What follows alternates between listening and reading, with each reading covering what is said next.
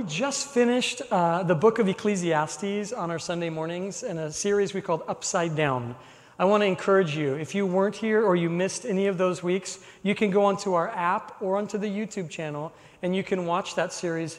It was, I think, for many of it, maybe you would agree with me if you were here, it was a really life changing time in the book of Ecclesiastes. Because we read Ecclesiastes and we think, what could we get out of that? It's such a depressing book. But boy, so much grace, so much love, so much joy. It was a real blessing to be a part of that. And I thought um, before we begin something uh, fresh, we're going to begin something fresh in the new year. We're going to take the next weeks. We're getting so close to Christmas, and we're going to do a series that I'm calling Christmas Connections. Christmas connections. And in fact, here's the thing um, when, I, when we were talking about it, I, like imagine if you would, like a giant like painting or mosaic or portrait, some, some giant portrait that it's almost like each piece, each story could be put up and it, and it, and when it all comes together, it shows this, this beautiful thing. You've seen something like that before? And, and imagine this that the, the Bible tells this story that just little piece by piece by piece that tells this beautiful story of what we call the first coming of Jesus, or what we mainly know it by Christmas. And so, just I want you to, for the next six weeks as we get towards Christmas, I want you to think about that mosaic or that picture, just a big picture where each piece alone says something beautiful, but when all put together, it's just so powerful. This, this beauty of the first coming of Jesus. When I first suggested the name among our little team of Christmas Connections, somebody made the remark, they said, it sounds like a dating service for elves or something like that, you know? It's like a dating service. So I decided I'm going to do a pickup line for Christmas. Let's do the first pickup line. Christmas pickup line number one. I'll do one every week for you. You ready? Go for it. Call me Rudolph because you just slayed me. You get it? It's amazing. For six weeks, put the next one up here. For six weeks, we are going to look at this. Today, we're going to talk about thanksgiving. Next week, and I'm really excited about this, we're going to look at the prophecy that points to Jesus. You're going to see how that the Bible tells a story before it ever happened, and then it happened. Exactly the way God said it was going to happen. It's unbelievable. We're going to talk about a genealogy of grace. We're going to look at Jesus' grandparents and great grandparents and great great and so on and so forth. We're going to, do you like what I did with the next one? Merry Christmas. Did you see that? Yeah, okay. I'm full of these terrible ideas today, okay?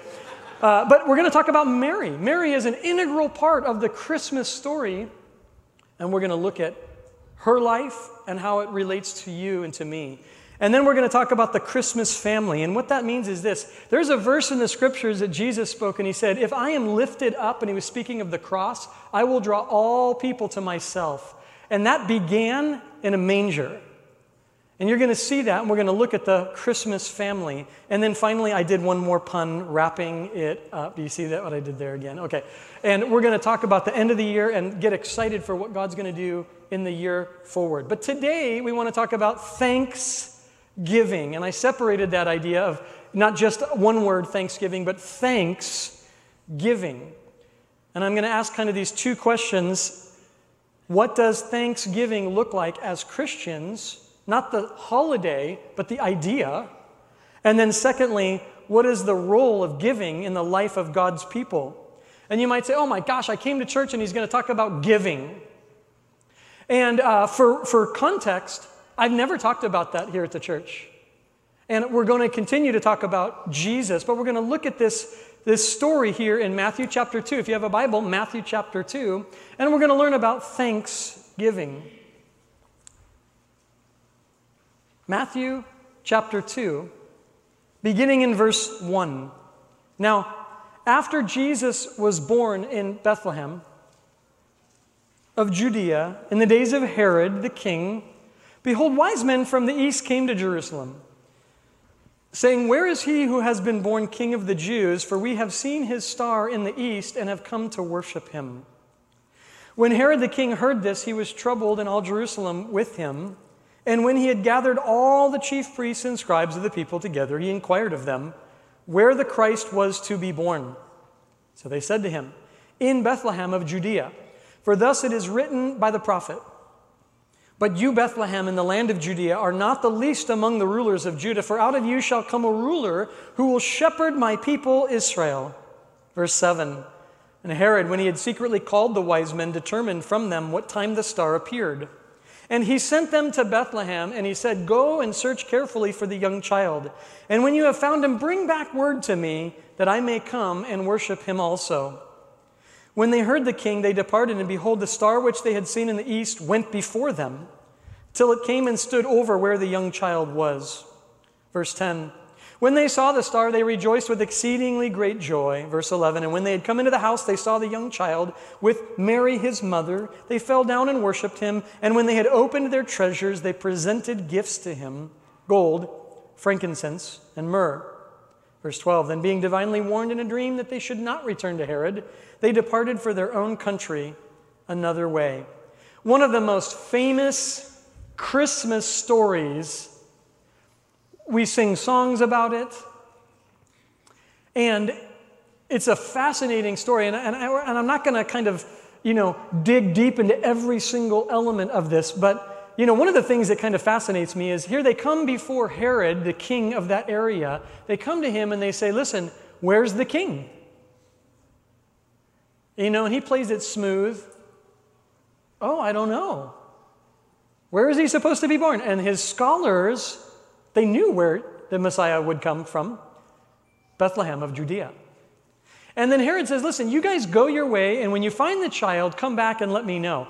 I was, I've thought about this for so many years. Why didn't he just like follow them? Why didn't he just like send some spies to follow? He could have. Why didn't he? And I think there's, uh, I think there's something you need to remember. He really didn't believe it. If he really believed that a Messiah was born in Bethlehem of Judea, it would have, and he was afraid of his own power being, you know, uh, diminished, then he would have gone like, hey, you two, follow. Follow at a distance, but follow and get word back to me. Why didn't he do that? Because he didn't really believe hey, if it's, if it's possible, it's true, cool, go, go, um, you guys go, and if, if there's a Messiah, you know, come and let me know. But I don't really believe it, and, and that's a tragedy of uh, the book of Matthew. It goes on and on like that about Herod and his lack of faith in the Messiah. But these wise men are pretty amazing people. And there's some myths that have been attached to these people um, we sing them, we talk about them, and I, probably most of you already knew this, but just to kind of remind us that some of these things are not, you know, it's not real, it's not true. So I, I put together a little list of things that maybe aren't so certain about the wise men. The first one is this We Three Kings. We Three Kings. We sing that song, right? We Three Kings. We don't. Some people sing that song, We Three Kings. I don't. I've never sang that song. It's a pretty song. I like to listen to it on the radio. They weren't kings, though. Did you know that? They weren't kings. They weren't kings. Number two, three wise men. We don't know how many. There could have been 50 wise men. There could have been 10 wise men. Why do we believe it's three? Anybody know why it's three? The three gifts, right? Yeah, the three gifts gold, frankincense, and myrrh. So we just put together it's three wise men, which is really cool. I think it was really fun. Here's one of my favorite um, ideas is that this was their names Balthazar, Melchior, and the friendly ghost. so there was a myth that grew up in about the 800s that this was the name of these guys. Is it true? We have no way of ever knowing that. 800 years later, these guys were, this is the name given to them. So when you get to heaven and one of the guys is like, My name is Jeff, and you're like, I never knew Jeff as a wise man. He's like, No, I was there, man. I was Casper. I was Casper. So we have no idea, but it's kind of a myth. And then the last one is that they followed a star. Now, listen, it says that in the east they followed the star. Okay, what does it mean? The first time that it mentions this it's not speaking of navigation, it's speaking of astrology. They read the stars. They read the stars. Now, then they get to Jerusalem, okay? They get to Jerusalem and they go to Herod and they say, Herod, where's the king? And he says, I don't really know. And they said, his scholars said, in Bethlehem. And then we read that they were led by a star. So the first time when they left whatever country they were living in, they followed the star doesn't mean navigation, it means they read the stars and it led them in the direction that they were going. And so there's a lot of different details about this story that's so interesting. It's a fascinating kind of a event that these people from the far east would come all the way into Israel and they would look for this one baby that was born who they believed to be the king. And I thought a, a powerful story to talk about on Thanksgiving. And I want to look at three aspects of these men's lives that are worth you and me following. Three areas of their lives as it relates to their thanksgiving that you and I should follow after. These three are this number one, they believed the promises of a coming Messiah. Number two, they gave their time to seek out the coming Messiah. And number three, they gave of their resources to the Messiah. And so, what I want to do is, I want to talk about these three points and then, of course, make it where we leave with the idea of like, how I want to put these into practice in my life. These are not just stories that you and I are to learn and go, oh, yeah, that's neat. But the Bible is meant to be understood and applied. Understood and applied. And the first thing that I think is so important in the story of the wise men is this they believed in the promises of God. In fact, I gotta say, these people might have believed in the promises of God more than just about anybody in the entire Bible. These guys read the stars, whatever that exactly means, and they followed, and I mean, they, they went from a long distance to go meet the king of the Jews, the Messiah. They realized this. I mean, just think about it. They're, they're in their homes, they, they, they have this real sense that they've read things correctly. They believe that the Messiah of the world has been born. And so, what do they do? They come together and they say, listen, this is a once in a lifetime opportunity. If it's true, we should go find out. God bless you. If a Messiah, any of you ever gone to a concert tour because they said it was the last concert they're ever going to have? Huh? You're like, oh man, it's my last chance to see. My dad really loved the Eagles. If you don't know who that is, you're okay. Oh, I know. And he was so excited when they were doing one last tour called When Hell Freezes Over. Any of you ever been to a concert? Any of you ever been to think, oh, it's the last chance I'm ever going to get to see it? I went and saw a Clippers game because Michael Jordan, it was his last time that I thought, and then he went to another team. It's a long story, okay? Do you know what I'm talking about? If you had one chance, would you take it? Think about this one chance. Maybe the Messiah has been born. Is it worth it to go and find out? And they believed in the promises of God. It was worth the journey. But let me ask you this question What could have kept them from this kind of a journey? And let me suggest a few things that I think keep us from believing the promises of God today fear, doubt, and arrogance. In fact, let me suggest to you that's exactly why Herod didn't follow them because of fear, doubt, and arrogance.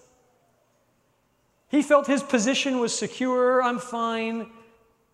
And even if it is true, we know in other events in the, in the book of Matthew and in the, in the New Testament, we know that Herod would go after the Messiah. He would seek to kill all of the young babies two and under in that area he was cruel, he was violent because he believed it's possible there was a Messiah. Better to wipe out all those babies than to take the risk. But fear today is keeping so many, and listen, I don't want to talk about others, we're here together. Fear is keeping us from believing in the promises of God. What if I'm wrong? What if I misunderstood? What if I'm embarrassed? What if other people embarrass me or shame me? I'm trying to follow God, but what if, what if, what if I'm wrong? And then doubt creeps in. I don't know, it's dangerous, it's risky. I know I'm talking mainly to Christians here in the room. Maybe you're not, and that's we're glad you're here. But let me just kind of take it to a as real as I possibly can. Do we really believe the Bible or just the parts that are convenient for you and me? And you don't need to answer it right now, and you don't need to, you know, don't think about somebody nearby. Oh man, they needed to hear that. Just for you and me. I mean, the worst thing we could do at church is be like, oh man, I hope my wife heard that right now. hope my kids hear that. The best thing we could ever do is say, I need to, I need to ask myself that question. Do I really believe the Bible?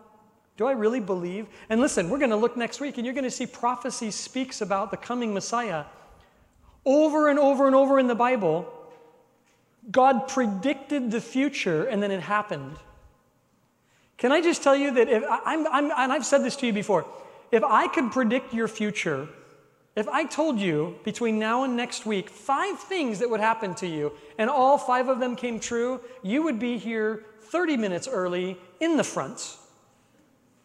You would never miss another church service. Why? If I got, if I, if I somehow I guessed five things, you know, there's over 300 times in the Old Testament that God speaks about his coming Messiah, and all of them came true. All of them. You can trust God, that I know 100%. I know that for my life, I know that for your life, but here's the real question Will I trust God? That's a question I have to ask myself and answer myself every day, and so do you. Do I believe the Bible or just the parts that are convenient for me? It hurts to hear that. It hurts to even say that. And that's something we want to really talk about in our Wednesday nights in January. We want to really talk about that work of God in our lives. The, the most dangerous thing for a Bible teaching church is the following that you get information in your head, but it never translates into your life.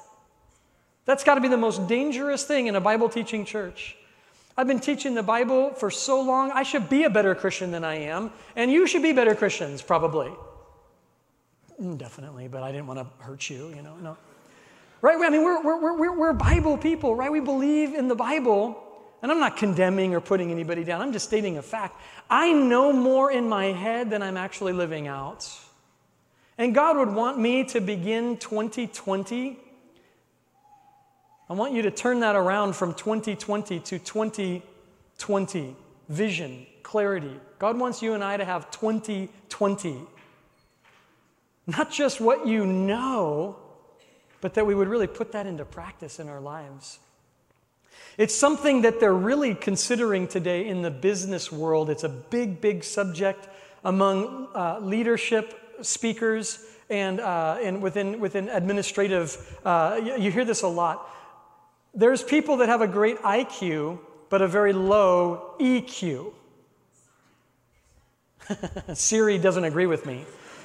Siri's like, I'm sorry, but you're wrong. Okay. IQ, intellect. EQ, emotional stability. Have you ever re- met really smart, freaked out people? Like really smart but socially awkward people? If you are, you're like, no, I've never met one. Never met one, right? Friends, the reality is this we know a lot more than we're able to process and put into our lives quite often.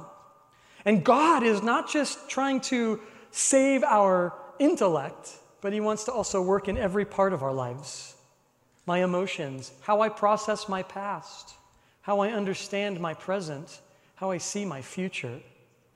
Sometimes intellect alone doesn't resolve those things, does it? I, I know a lot of people who have just an amazing emotional stability. They may not be the smartest person in the room, but oh my goodness, are they so balanced? Could I say it like this? God wants to create balanced believers balanced Christians. It's a wise person who believes the Word of God, not just in their mind, but by putting it into practice. The wise men in our story believed the promises of God enough to do something about it. If the Messiah was born, we have got to see this for ourselves. We don't want to miss this. This is a life changing moment. If you know that God wants you to be kind, then be kind. If you know that God wants you to be holy, then be holy. Oh, I just can't do it. Exactly. If there's a lesson you and I should take away from the Bible, it's this without God's Spirit, I can do nothing. I can know things, but I can't actually do them unless I will let God be the one to help me to do them. I want to be a better husband. Intellectually, I know that to be true. Even emotionally, I want that to be true. But I need God, and you need God, to make that a reality.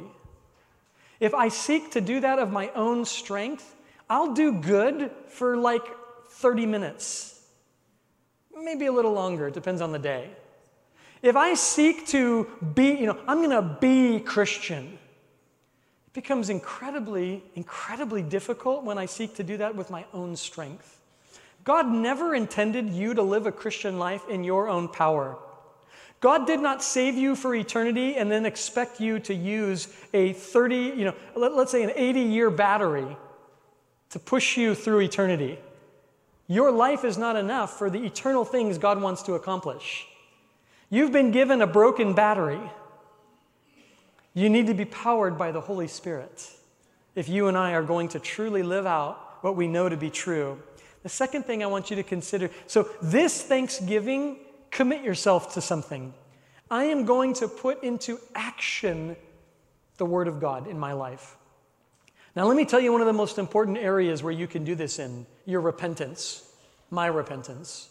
Because I will discover the moment I try to be intentional about living out what I believe to be true, I'm going to discover my failings.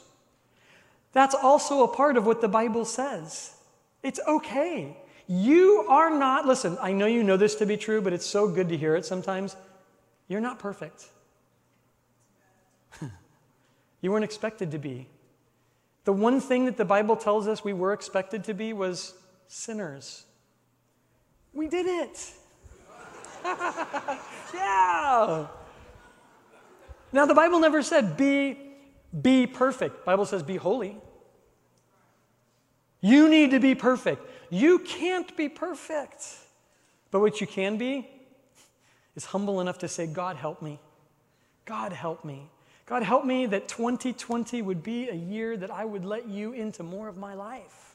I'm going to believe you and I'm going to let it be actionable in my life by the power of the Holy Spirit and my humility. It's my humility and God's power. That combination, that combination has changed the world. People that were humble enough to say, I can't do it, but I'm going to trust God.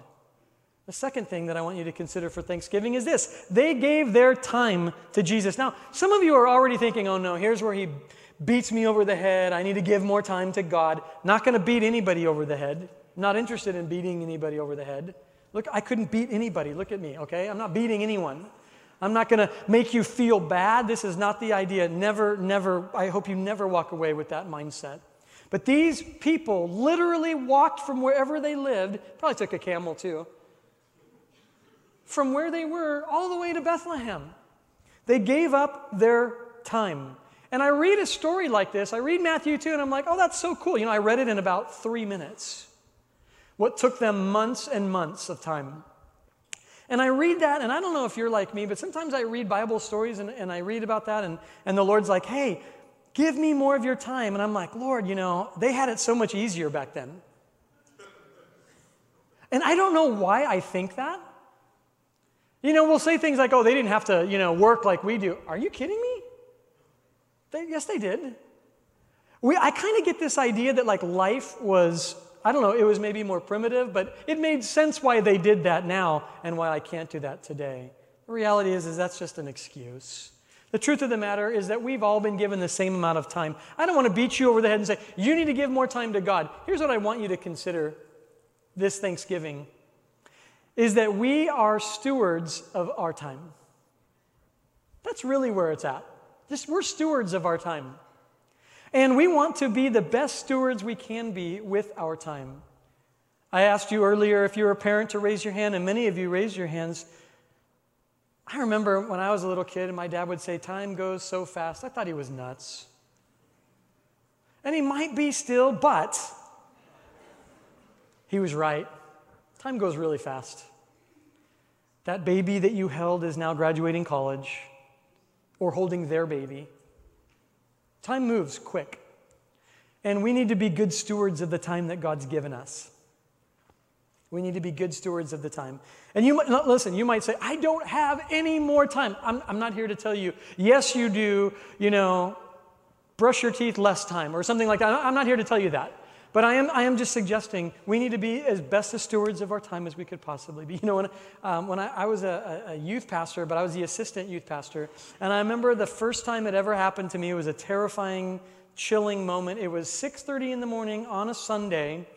I'm 19, and the youth pastor calls me, and he says, I'm sick. I need you to teach today. First service started at 745. Second service was at uh, 9:30, and then the third would be at 11:15. Three services I would have to teach. It was 6:30 in the morning, and I was the worship leader at the time for the for our group. And he said, "I need you to teach." And you know, I got off the phone, sweating, and that like, oh my gosh, what am I going to do? There's not time. There's like not time. I still got to try to get ready to do the music. And now he wants me to teach. And I remember praying, Lord, I hate this guy. No, no, no, I didn't say that. I just said, Lord, you know, help me right now. And I'm pretty certain it wasn't a great message. I have no way, thankfully, to look back and see. But I do know this God gave grace for that moment. Because here's the thing God is the Lord of time. You give five minutes, He could make that count for 500 years. Just Oh, my time has passed. Maybe your time has, but God's time for you has not. Oh, it's too late for me. Quitter. and you're not a quitter. You are a child of God, saved by the grace of God for eternal purposes. Oh, it's too late for me. It's not too late for you. You can't teach an old dog new tricks. You're not an animal.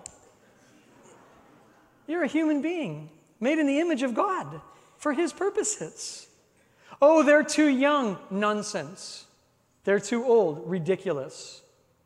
Oh, they're too set in their ways. Change that, those ways. Oh, I can't do it. Oh, finally, now you're on the right track. But God can for you and for me. I got to tell you, now being a senior pastor, I can't wake up at 6:30 in the morning and say, "Okay, Lord, give me something. I got a few hours. No, because I'm, I'm, I'm, I have to be a steward of the time God gives me, right? Now I have that time and I need to use that time well. Some of you moms, you are up so much at night. Dads, you're up so much at night with that little one. And, and, then, and then you hear somebody say, You need to have the morning devotions. And you're like, I want to kill that person right now. What I need is coffee and then another cup and then a nap. And then after the nap, you know, right? Do you know that? Do you remember those moments in your life and you're like, you know, oh, you need to read your Bible more. It's like, I'm just trying to put on the same color socks. And you want me to have a mind that is prepared. But we want to be good stewards of the time because the time and the season you're in today, you may not be, let me rephrase that, you will not be forever. And here's what happens though we create bad habits sometimes in certain seasons of our lives, and then we never change the habits when the season changes. Friends, we got to adjust to the seasons that God puts us into. Guess what this season is? This is a season where we reflect. This is a season where we, we're thankful for family and friends. This is a season where, for many people, it's hard. So, what is this season really? It's an opportunity for God's people to connect to the Lord.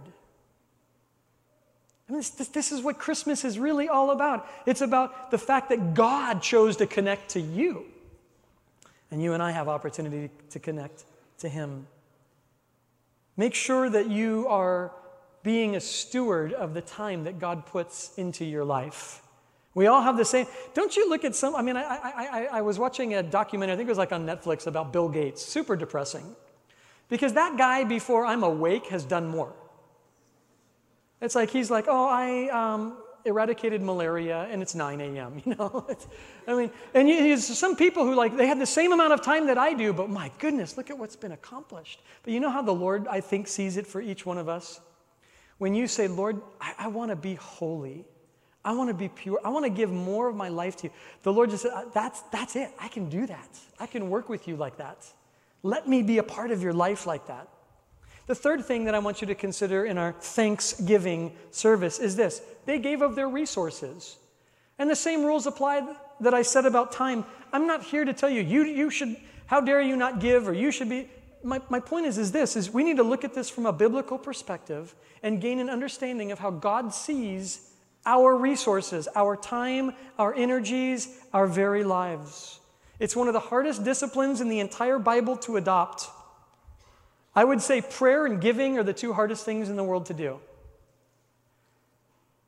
Unless I see immediate results in my prayer time, it's hard to just keep going at that. And giving up what's mine is very difficult. These men, the wise men, brought gifts to give to Jesus. Verse 11, I'll read it to you again. When they had come to the house, they saw the young child with Mary, his mother. They fell down and they worshiped him and they opened their treasures. They presented gifts to him gold, frankincense, and myrrh. It's really important that you see that their giving was connected to their worship. And by worship, I don't mean that they sang songs. In fact, in this context in the New Testament, the word for worship means to kiss the hand. To kiss the hand. It's, it's, it's a term of like honor and respect. I, I'm going to honor this child. Keep in mind, maybe one more myth I could have put on the screen is that like Jesus was born and then they laid him in a manger and then at the same moment shepherds showed up and wise men showed up and everybody on the hallelujah chorus all at one moment. It didn't exactly happen like that. In fact, this could have been a year later. There was not this like immediacy that sometimes we think of when we think of the Christmas story. But what we do know is they came to Jesus. They offered worship to Jesus. Could you, could you imagine that? What a strange experience that would be for Mary and Joseph. How far did you travel? Far, the far east. Why? To see your child. This beautiful little baby is going to change the world. And, and I still believe that's true today with every one of our kids, not like Jesus, but I believe that's still true today. I mean, we were holding beautiful little Olivia, and you're, and why do we love babies so much? I mean, they're new and sweet and cute and adorable, and they represent potential. They represent potential. And when God became a man, the fullness of potential in this world was became a reality. God came to save mankind. And it started in a manger, and it continued on a cross, and it'll be finished one day when Jesus returns. The wise men came to Jesus and they worshiped him. They bowed down to him, and in their worship, listen, in their worship, they gave.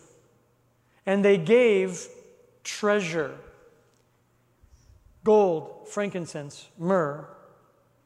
Giving in the Bible is of the utmost importance because it is connected to our worship, not about singing. You might have a beautiful voice, but God would connect more your givingness than your ability to sing to your worship life.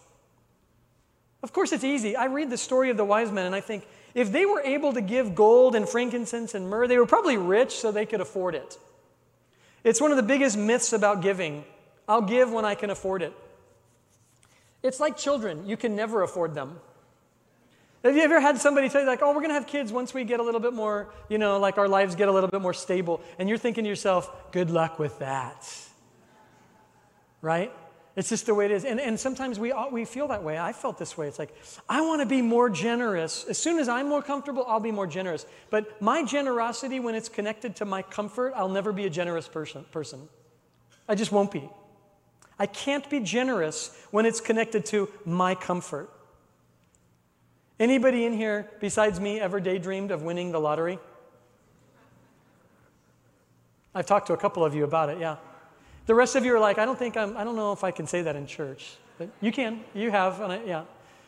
And if, have you noticed as Christians, anybody that's willing to admit, oh man, I didn't do that, the first thing we say is, oh, I'll give so much to the Lord. I'm going to give so much to God. What was that? There was not that long ago in the last year that lottery went like, like stupid high, hundreds of millions and all. And all you were thinking about it. And you're like, I will give so much to God because I could totally live off of 200 million. no problem, right? And this is what we do. It's like we assume that if I were to be really doing well, then I'm going to totally do, you know, I'm going to take care of. I'm going to I'm going to hook God up with my money. That's not what God's interested in giving. God is not poor. He's fine. God is not poor. He's fine. It's easy to make assumptions, though. In fact, I wrote down a group of questions. You might not have thought these. I have. Things like this I'm barely making it. How could God ask me to give? Isn't God already rich? Why does he need my money? And then here's the really hard one. Let's be honest. It's not God who's asking for my money, it's the church. Maybe the church is using God. Some of you are like, wow, those are cynical questions. I know, I could be that way sometimes. But I know so can others. And I think they're good questions, and we should be. Is, is the whole point of giving so that a church can get something? If it is, I don't want to have anything to do with it. If you haven't thought of these questions, you're probably a better person than I am, but you probably were already. But many people are. Many people are hurt by church that seems to want to take so much more than they've given to the person. That mindset has to change. The wise men honored Jesus with their gifts. It was not an obligation, it was an act of worship. This is something that needs to be clarified. It's an act of worship. I even had this thought like, do people really understand that, you know, this is not something that people, that pastors have been gathering for centuries and centuries together in a conference and said, let's convince people they should tithe still. No, this is a biblical idea. It's rooted in Scripture.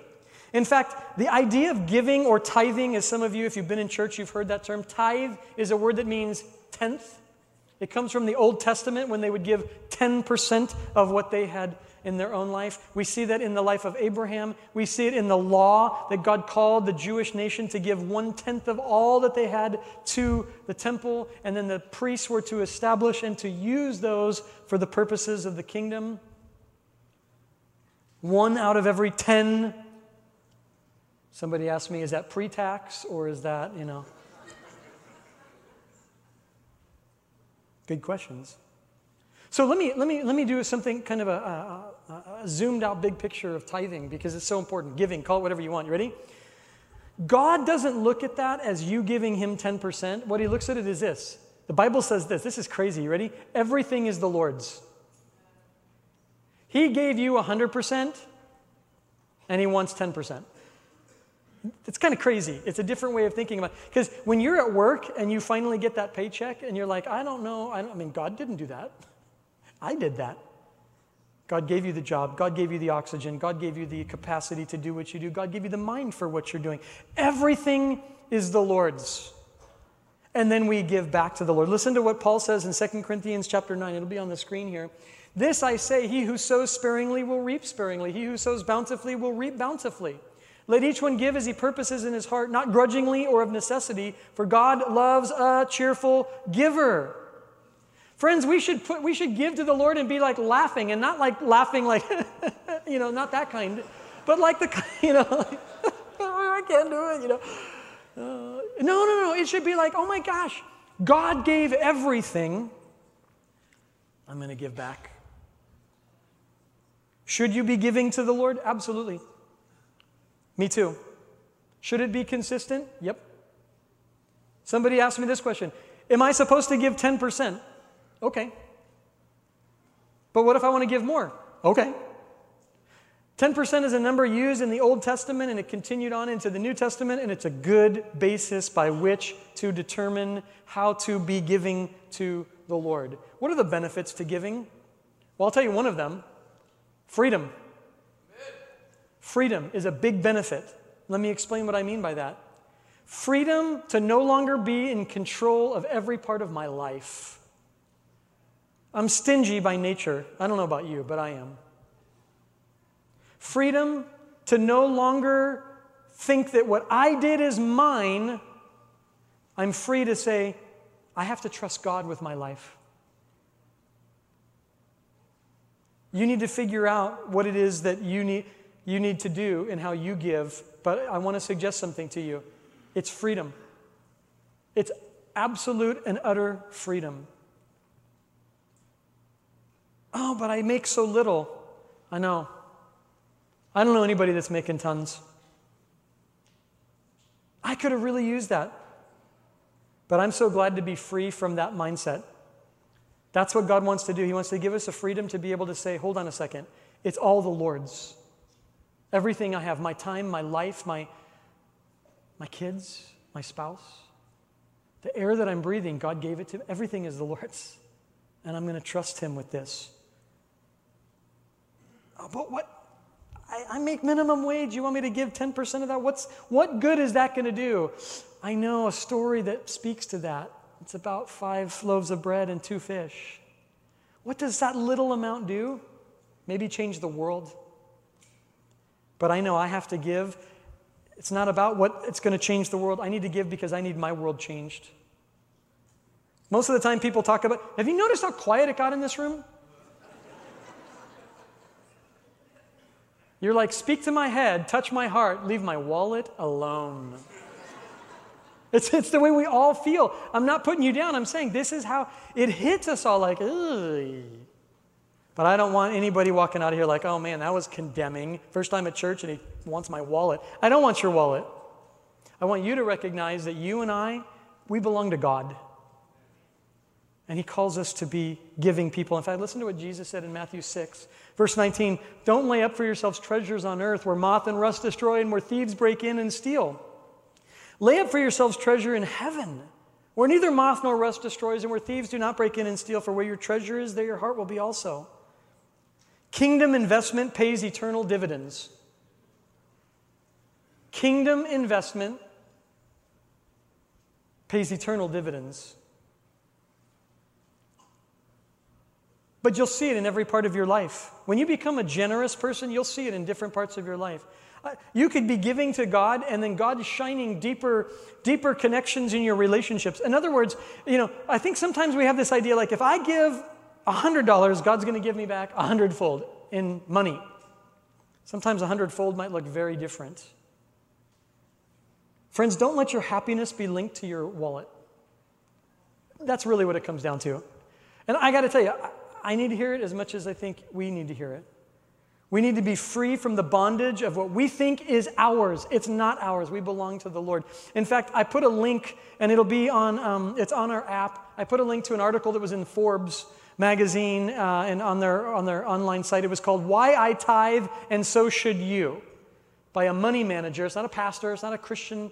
It's a it's a it's a money manager who talked about why I tithe and so should you. Very well worth reading that article.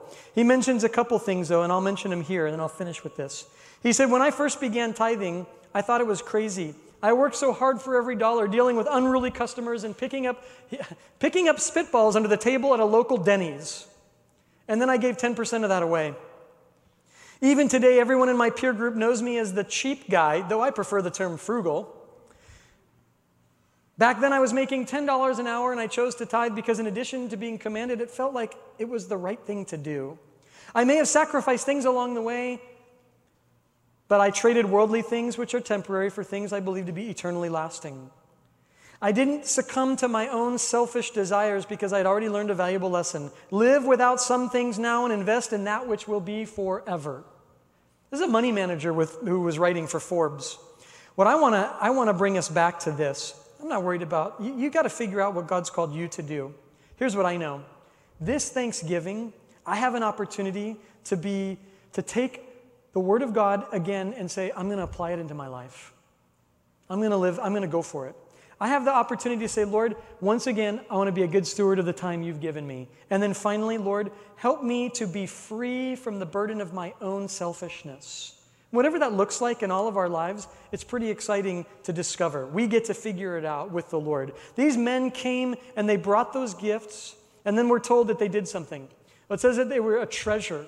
And I don't think the treasure, they gave the treasure of gold and frankincense and myrrh. But here's what happened when they gave those investments, it would pay an eternal dividend. In fact, what's the dividend? Let's think about it. Right now, we're talking about their story still.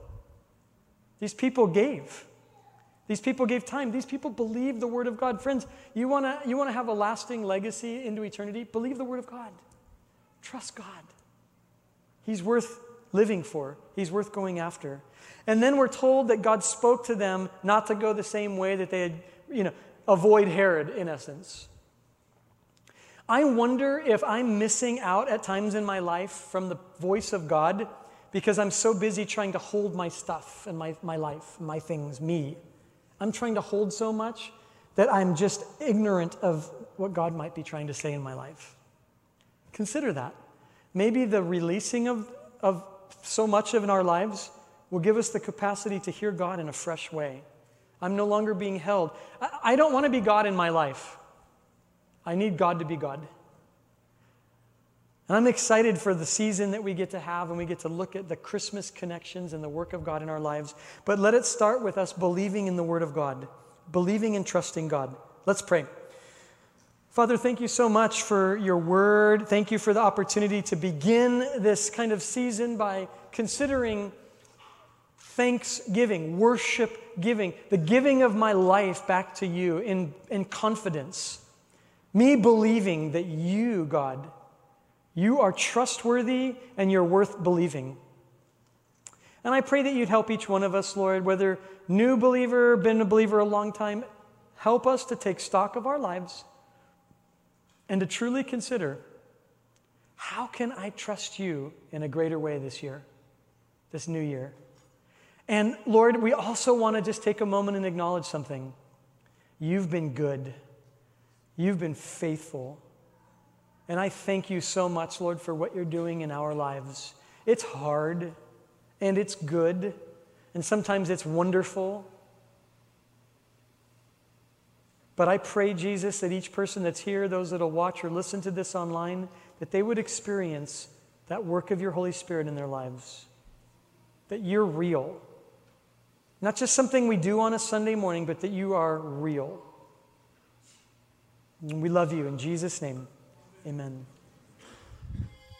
Thank you so much for joining us.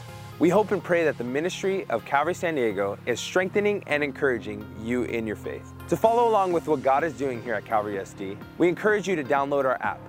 Also, if you would like to invest in the ministry of Calvary San Diego, you can financially partner with us by visiting our website at calvarysd.com/give.